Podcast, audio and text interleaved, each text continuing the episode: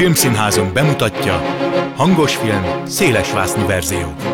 Színes szinkronizált mozimagazin a mikrofon által világosan. Kimaradt jelenetek, extrák, színésztablók hangban. Igen, úgy is lehet. Tessék! Hangos film, szélesvásznú verzió. Jó napot kívánok a szerkesztő műsorvezető Tímár Ágnes köszönti Önöket. A mai adásban a konzervativizmus filmes ábrázolásait összegyűjtő sorozatunkat folytatjuk Pár Ádám történész politológussal.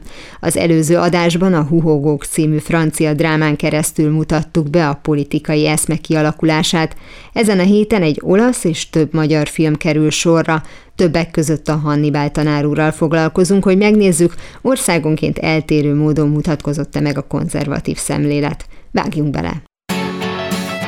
Mozgóképizmus. Filmek politológus szemmel.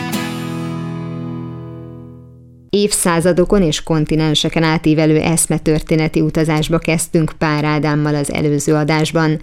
Természetesen a filmművészetet hívtuk segítségül.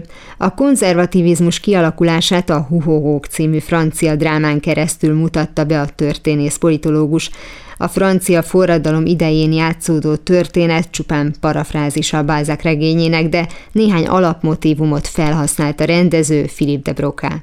A Méltányosság Politika Elemző Központ munkatársa felhívta a figyelmet, hogy a forradalom hatására született meg a francia nemzettudat, és nem mellesleg Edmund Burke korábbi elmélete nyomán a konzervativizmus, mint politikai eszme. A filmdráma mindkét fontos civilizációs eredmény ábrázolására nagy hangsúlyt fektet. A történetben a különböző elvek és érdekek többszöri egymásnak feszülését láthatjuk, ahogy hol az egyik, hol a másik kerekedik felül. A szereplők pedig rákerülve erre a politikai hullámvasútra néha határozottan az egyik véleményhez húznak, néha a másikhoz. A film középpontjában egy fiatal lány áll, akinek a karakterét Sophie Marceau kelti életre, azt az arisztokrata ugyanakkor átlagos gondolkodású Breton polgárt jeleníti meg, aki szenvedélyesen követi a forradalom aktuális irányzatait, így aztán a sokszor színét váltó harc közepette lelkesen azonosul minden változással, még akkor is, ha az egyik a másiknak éppen ellentmond. Ami mellett kiáll, abban hisz is. A tablószerű mű cselekménye természetesen nem mellőzi a romantikát sem, miközben az egyre pontosabban kirajzolódó két szemlélet között őrlődik a lány, a szívéért két férfi küzd, mint egy metaforáiként az egyes nézeteknek, a Sophie Marceau alakította hősnő érzelmei pedig a forradalom hullámaival együtt változnak. A francia történelem egyik legjelentősebb eseményét ábrázoló műben a szerelmi háromszög, valamint a bröton arisztokraták és parasztok mindennapjainak átalakulásából bontakoznak ki a konzervativizmus főbjegyei. Pár Ádám hangsúlyozta, hogy a Huhogók című filmben az éppen hogy csak életre hívott eszmét a királypártiak képviselik, az alkotó pedig nem fél a történeten keresztül megmutatni, hogy melyik oldallal szimpatizál. Az már értelmezés kérdése, hogy vajon a záró jelenet, amelyben hőseink elrepülnek, egy másik politikai eszmére, a liberalizmusra utal-e. Miután a múlt héten megszületéséről volt szó, a mai adásban három filmalkotáson keresztül már arról beszélgetünk, miként jelent meg a konzervativizmus a gyakorlati életben Európa különböző pontjain. A most gorcső alá kerülő filmek a huhogókhoz hasonlóan nem az eszmét állítják a középpontba, hanem más-más történeteken keresztül hagyják átsejleni a konzervativizmushoz köthető nézeteket. Pár Ádám történész politológus egy olasz filmmel kezdte az elemzést. A következő film, amit te javasoltál, a Don Bosco a szeretet küldetése, és ebben a segítségedet kérem, mert szerintem ez egy kevésbé ismert film. Tehát most a, ha az előző, a huhogókra gondolunk, azt lehet, hogy majdnem mindenki tudja, uh-huh. a Don Bosco az meg szerintem, de lehet, hogy azért már olyan sok film van ilyen Don kezdetű névvel, a, a Don Camillo-tól kezdve, és akkor még nem beszéltünk a gangsterfilmekről, de hogy itt, itt, itt akkor miről is van Hát szó. sőt, ugye ez egy egyházi film, nagy divatja van Olaszországban az olasz film filmművészetben az egyházi témájú filmeknek. Hát próbáltuk ugye úgy összeállítani azért ezt a filmes listát, hogy nem mindig amerikai filmek szerepeljenek. Úgy értem, nyilvánvalóan az amerikai politika nagyon ismert, nagyon kihat a, a világunkra, és szeretjük, mondjuk én, én ezt nem szerettem, de szeretjük a republikánus pártot, meg a demokrata pártot úgy fölvázolni, mint ilyen szuperkonzervatív, meg szuperliberális pártokat, majd ki fog derülni, hogy ez miért, miért azért így ebben a formában nem igaz. Tehát, hogy ne csak amerikaiak legyenek, hanem ugye, hogy volt egy francia, most akkor legyen egy olasz. Valóban nem túl ismert ez a film, mint ahogy, mint ahogy szerintem általában a, az olasz egyházi férfiakat bemutató filmek azért Magyarországon nem annyira nem annyira ismertek. Kivéve legyetek jók, ha tudtok. Ki, igen, a, a legyetek jók, ha tudtok, így van, így van.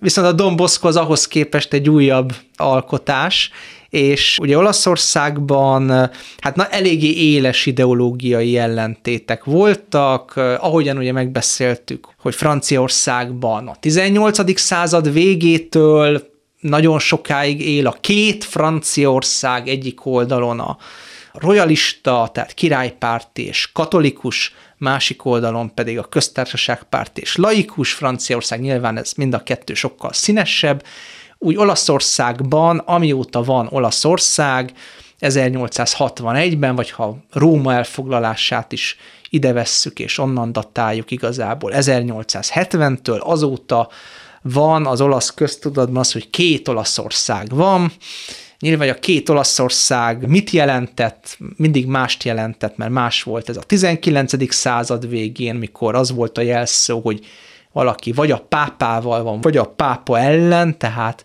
egy ilyen pápaság és államkonfliktus volt, más jelentett ez a fasizmus idején, más jelentett ez a kereszténydemokrata és baloldali érában, és tulajdonképpen a 90-es években omlott össze ez a fajta felfogás, Na most ugye Don Bosco az abban az időben játszódik, amikor még nincs, nincs olasz egység, tehát nincs egységes olasz állam, meg még sokáig nem is lesz, viszont ugye már elkezdődik egy ilyen nemzetépítés, és a nemzetépítés leginkább a Szárt Piemonti királysághoz kötődik. Don Bosco, aki egyébként egy paraszt családban született, ebben a királyságban él, és hát ugye ő azzal lett nagyon híres, hogy Torinóban a királyság központjában összeszedte a utcán csellengő utcagyerekeket, fiatalkorú bűnözőket, aztán később a gyerekmunkásokat, és nekik próbált hasznos elfoglaltságot biztosítani, egyébként nagyon sok reformpedagógiai elemet használt, amit ebben a filmben is bemutatnak, például tanulmányi kirándulásokat szervezett, tehát egy ilyen életszagú pedagógiát próbált megvalósítani, amit egyébként már a 17. században a ciszterciek is csináltak. Tehát az a lényeg, hogy, hogy ő egy ilyen szociálisan érzékeny pap, aki a városi szegényekkel foglalkozik, és hát ugye ő is szembe kerül, egy ilyen szociálisan érzékeny, katolikus papként szembe kerül egyrészt az egyházi hierarchiával, másrészt pedig szembe kerül az állammal. Most ugye az állam alatt most nem az egységes olasz államot értjük, hanem a Szárt Piemonti királyságot.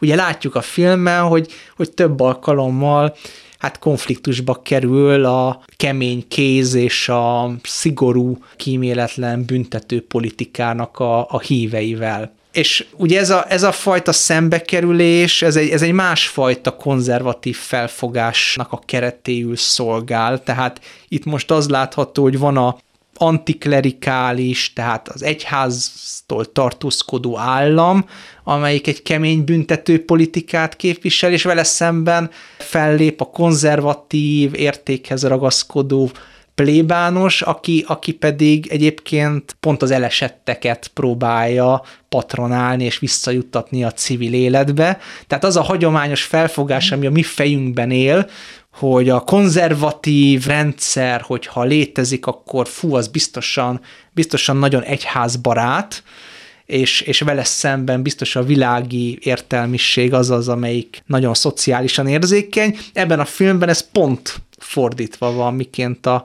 valóságban is, mert hogy itt más a koordinátarendszer, itt arról van szó, hogy van egy iparosodás, Piemontban, nyilván az iparosodás az magával hozza azt, hogy problémák lesznek a társadalomban, közösségek fölbomlanak, gyermekmunka alakul ki, 14-16 órás munkaidő, tehát itt a, az egyháznak a képviselői a modernizációra kell, hogy reflektáljanak így, vagy úgy. Tehát még az előző filmünknél, a francia filmnél a forradalomra kellett az egyháznak reagálnia, itt, itt már, hogy úgy mondjam, már túl vagyunk mhm. ezen, tehát a modernizációra kell reagálnia, tehát most már a forradalom utáni helyzetre. Tulajdonképpen ugye a sorozatban, a mi sorozatunkban lévő filmekből ki fog derülni, hogy azért ez a, a konzervativizmus rossz, a demokrácia jó,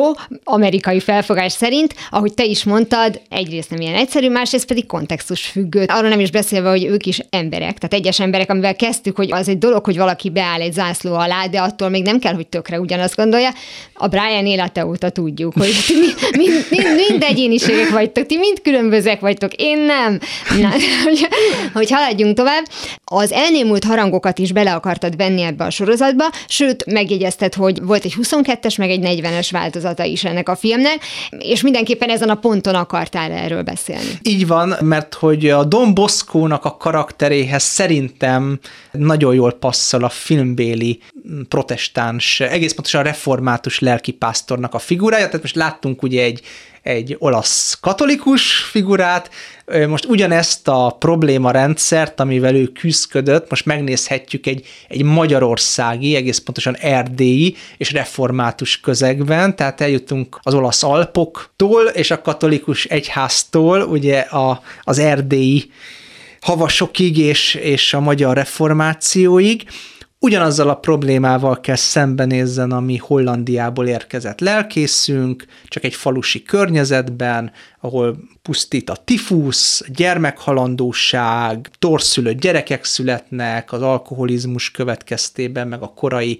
hát nemi kapcsolatok következtében, és pusztul a magyarság, és itt jön be ugye a, a magyarországi helyzetnek a fonáksága, hogy közben ez a lelkész azt tapasztalja, hogy a szomszédos román községek azok meg virágoznak, és hát ugye ezt a falut úgy tekinti, mint egy ilyen utolsó végvidéket a magyarság számára. És hát akkor elhatározza azt, amit mondjuk Szabó Dezső az Elsodort falu című regényének a főhőse, Bőjte János is, hogy ő a parasztba veti bele magát, mint egy ilyen várba, és gyakorlatilag ezt a Magyar Garabó nevű falut egy, egy ilyen végvidéknek tekinti, amit igyekszik kulturálisan fölfejleszteni. Természetesen, mint a 22-ben járunk, nyilvánvalóan hát ugye a korabeli mozi nézők számára eléggé világos volt, hogy ez egy nagyon erős reflexió ugye az egész Trianon traumára. Tehát itt amellett, hogy a, a mi lelkipásztorunk egy keresztény szociális ember, és, és a modern hollandiai, mert hogy Hollandiában tanult, tehát a modern holland, belga, korszerű, szociálisan érzékeny protestantizmust akarja átplántálni a magyar ugarba. Ugye ő, ő emellett ezt összeköti egy ilyen nemzetvédelemmel, vagy nemzetfelemeléssel.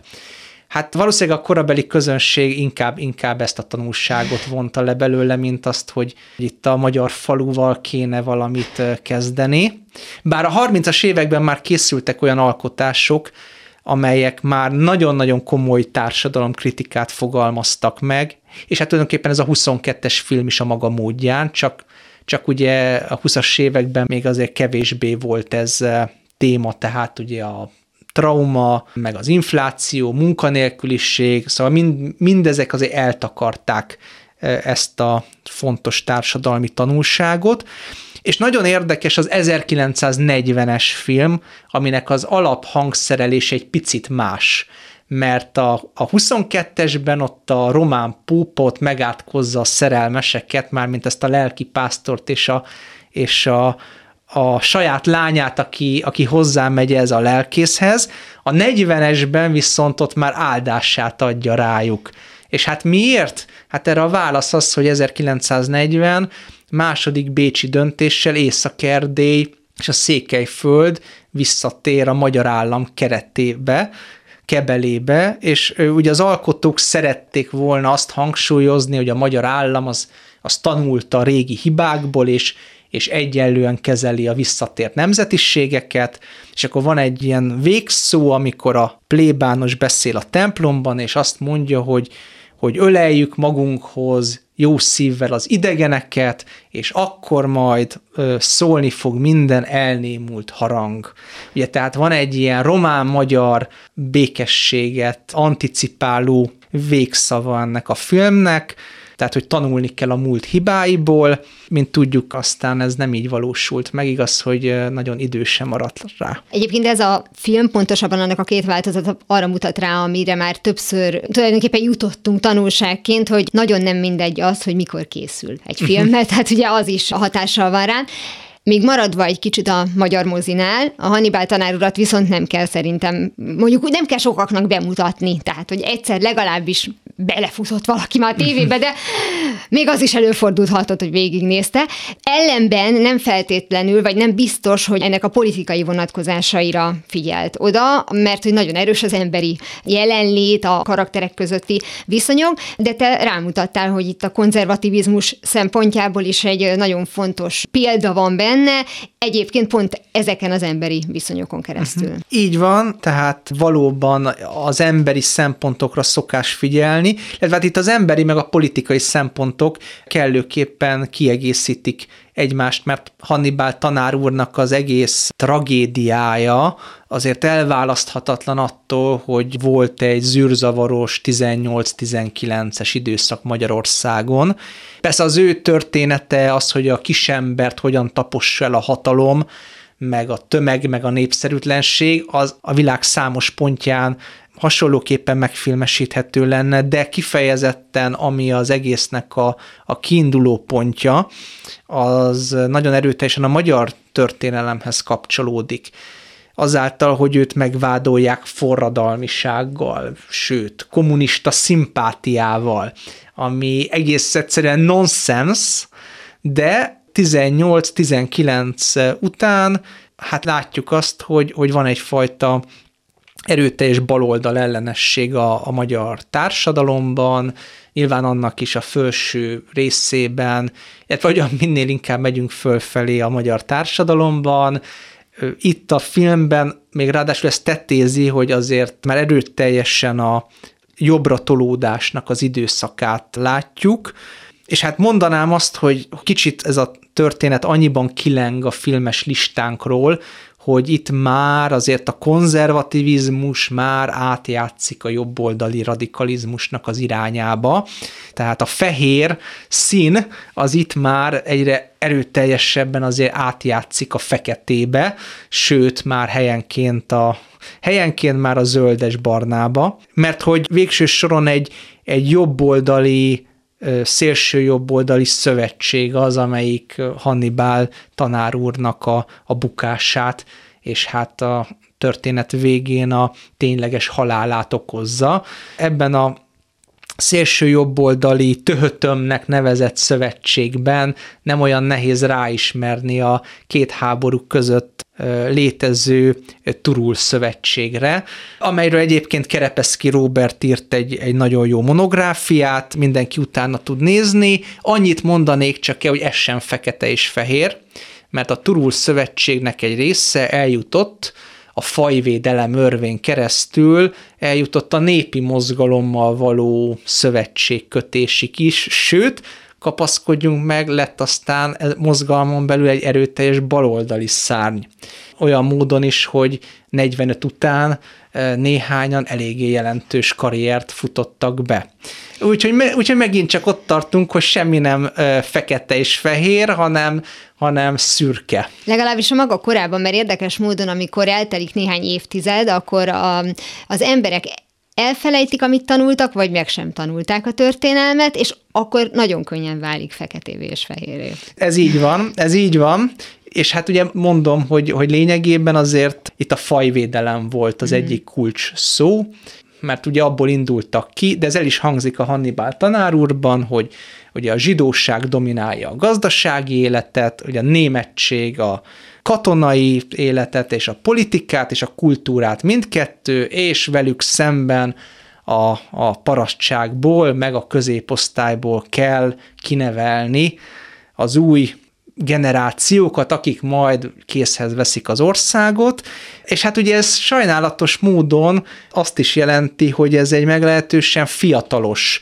és a front lövészszárkaiban szocializálódott generáció által vallott mozgalom volt, akik számára az ilyen Hannibal tanárurak, tehát az ilyen nyúl, nyúlbélák, hát lényegében véve ilyen leváltandó, régi öreguras, régi liberális figurák voltak, akikre úgymond nincsen szükség elévült, az új világban. Elévült a nézeteivel együtt. Így van, így van. Ezzel még azt sem változtat, hogy, hogy Nyúl Béla tanár úr egyébként maga is azért megjárta a frontot, mert ugye az egésznek az az alapja, hogy hogy valahol valamelyik ortodox kolostornak a padlásán, mint hadifogoly talált olyan iratokat, amelyek arra utaltak, hogy hogy hát Kártágóban semmi nem úgy volt, mint ahogy azt addig a történelemkönyvek mutatták. És hát ugye egyébként arra is tanulság ez a történet, hogy, hogy egy diktatúrában bármi politika lehet. Tehát az, hogy ki hogyan vélekedik Hannibal haláláról, vagy ki hogyan vélekedik a, hogy kicsit ugye a vörös világ felé is adjunk, ki hogyan vélekedik a ipari termelésről, és a gabonabeszolgáltatást, ez mind-mind politikává tud válni. Tehát, hogy a diktatúrában nincs, nincs olyan, hogy semleges tudomány. Mhm. Hát például még a filmek is politikává tudnak így van, válni. Így mhm. van. Az ember azért így néha hall Úgyhogy riasztó, riasztó azért, ha belegondolunk úgy mélyebben a Hannibal tanár úrnak a történetébe, hogy, hogy bárki akár napjainkban is Oroszországban, Ukrajna Oroszország által megszállt részein, Törökországban, Csecsenföldön és a világ bár, bármely pontjáról tudunk idézni országokat, hogy valaki ír teljes jó hiszemű szándékkal a világ gazdagítására egy tanulmányt, vagy rendez egy filmet, vagy alkot valamit, bárhogyan, és ezért őt meghurcolják, megölik, mint han, mert hát igen, hát végül is ugye Nyúl Bélát megöli, a, ha nem is, a, nem is az állam, de a, de a tömeg. Mm. Ugye az is nagyon érdekes, hogy, hogy ő akkor hal meg, amikor megfordul a hangulat a szónoklata hatására, és elkezdik ünnepelni. Na de ebben is van egy fricska, mert hát ugye ki tudja, hogy mit csinált volna vele az a tömeg, amelyik küldözőbe vette, hogyha egyébként nem kényszerül az elveinek a megváltoztatására. De hát ugye hiába változtatta meg a, a nézeteit látszólag, de hát ugye mégis azért valamilyen szinten egy hősi halált hal, ugye a tudománynak a, az, az oltárán, és hát legalábbis ugye a fiatal iskolás fiúknak a szemében mindenképpen egy, egy hős és mártírrá magasztosul. Még folytatjuk a sorozatot Pár Ádám történész politológussal a konzervativizmust ábrázoló alkotásokról. Tovább nézelődünk Európában, hogy aztán megálljunk egy időre az Egyesült Királyságban. Többek között olyan filmeket és sorozatokat vizsgálunk, amelyek középpontjában Margaret Thatcher áll, vagy egy olyan történet a 80-as évekből, amely rámutat a brit miniszterelnök nézeteire, illetve a tevékenysége nyomán bekövetkezett változásokra. Ez volt már a hangos film széles vásznú verzió. Legközelebb ismét szombaton délután fél kettőtől várom Önöket. Természetesen a korábbi adásokat, ahogy a mait is hamarosan megtalálják archívumunkban, valamint podcastként. Kövessenek minket a Facebookon, és ha még nem tették, iratkozzanak fel YouTube csatornánkra. Köszönöm a figyelmüket, a szerkesztő műsorvezetőt, Tímár Ágnest hallották. Viszont hallásra! Hangos film, széles vásznú verzió.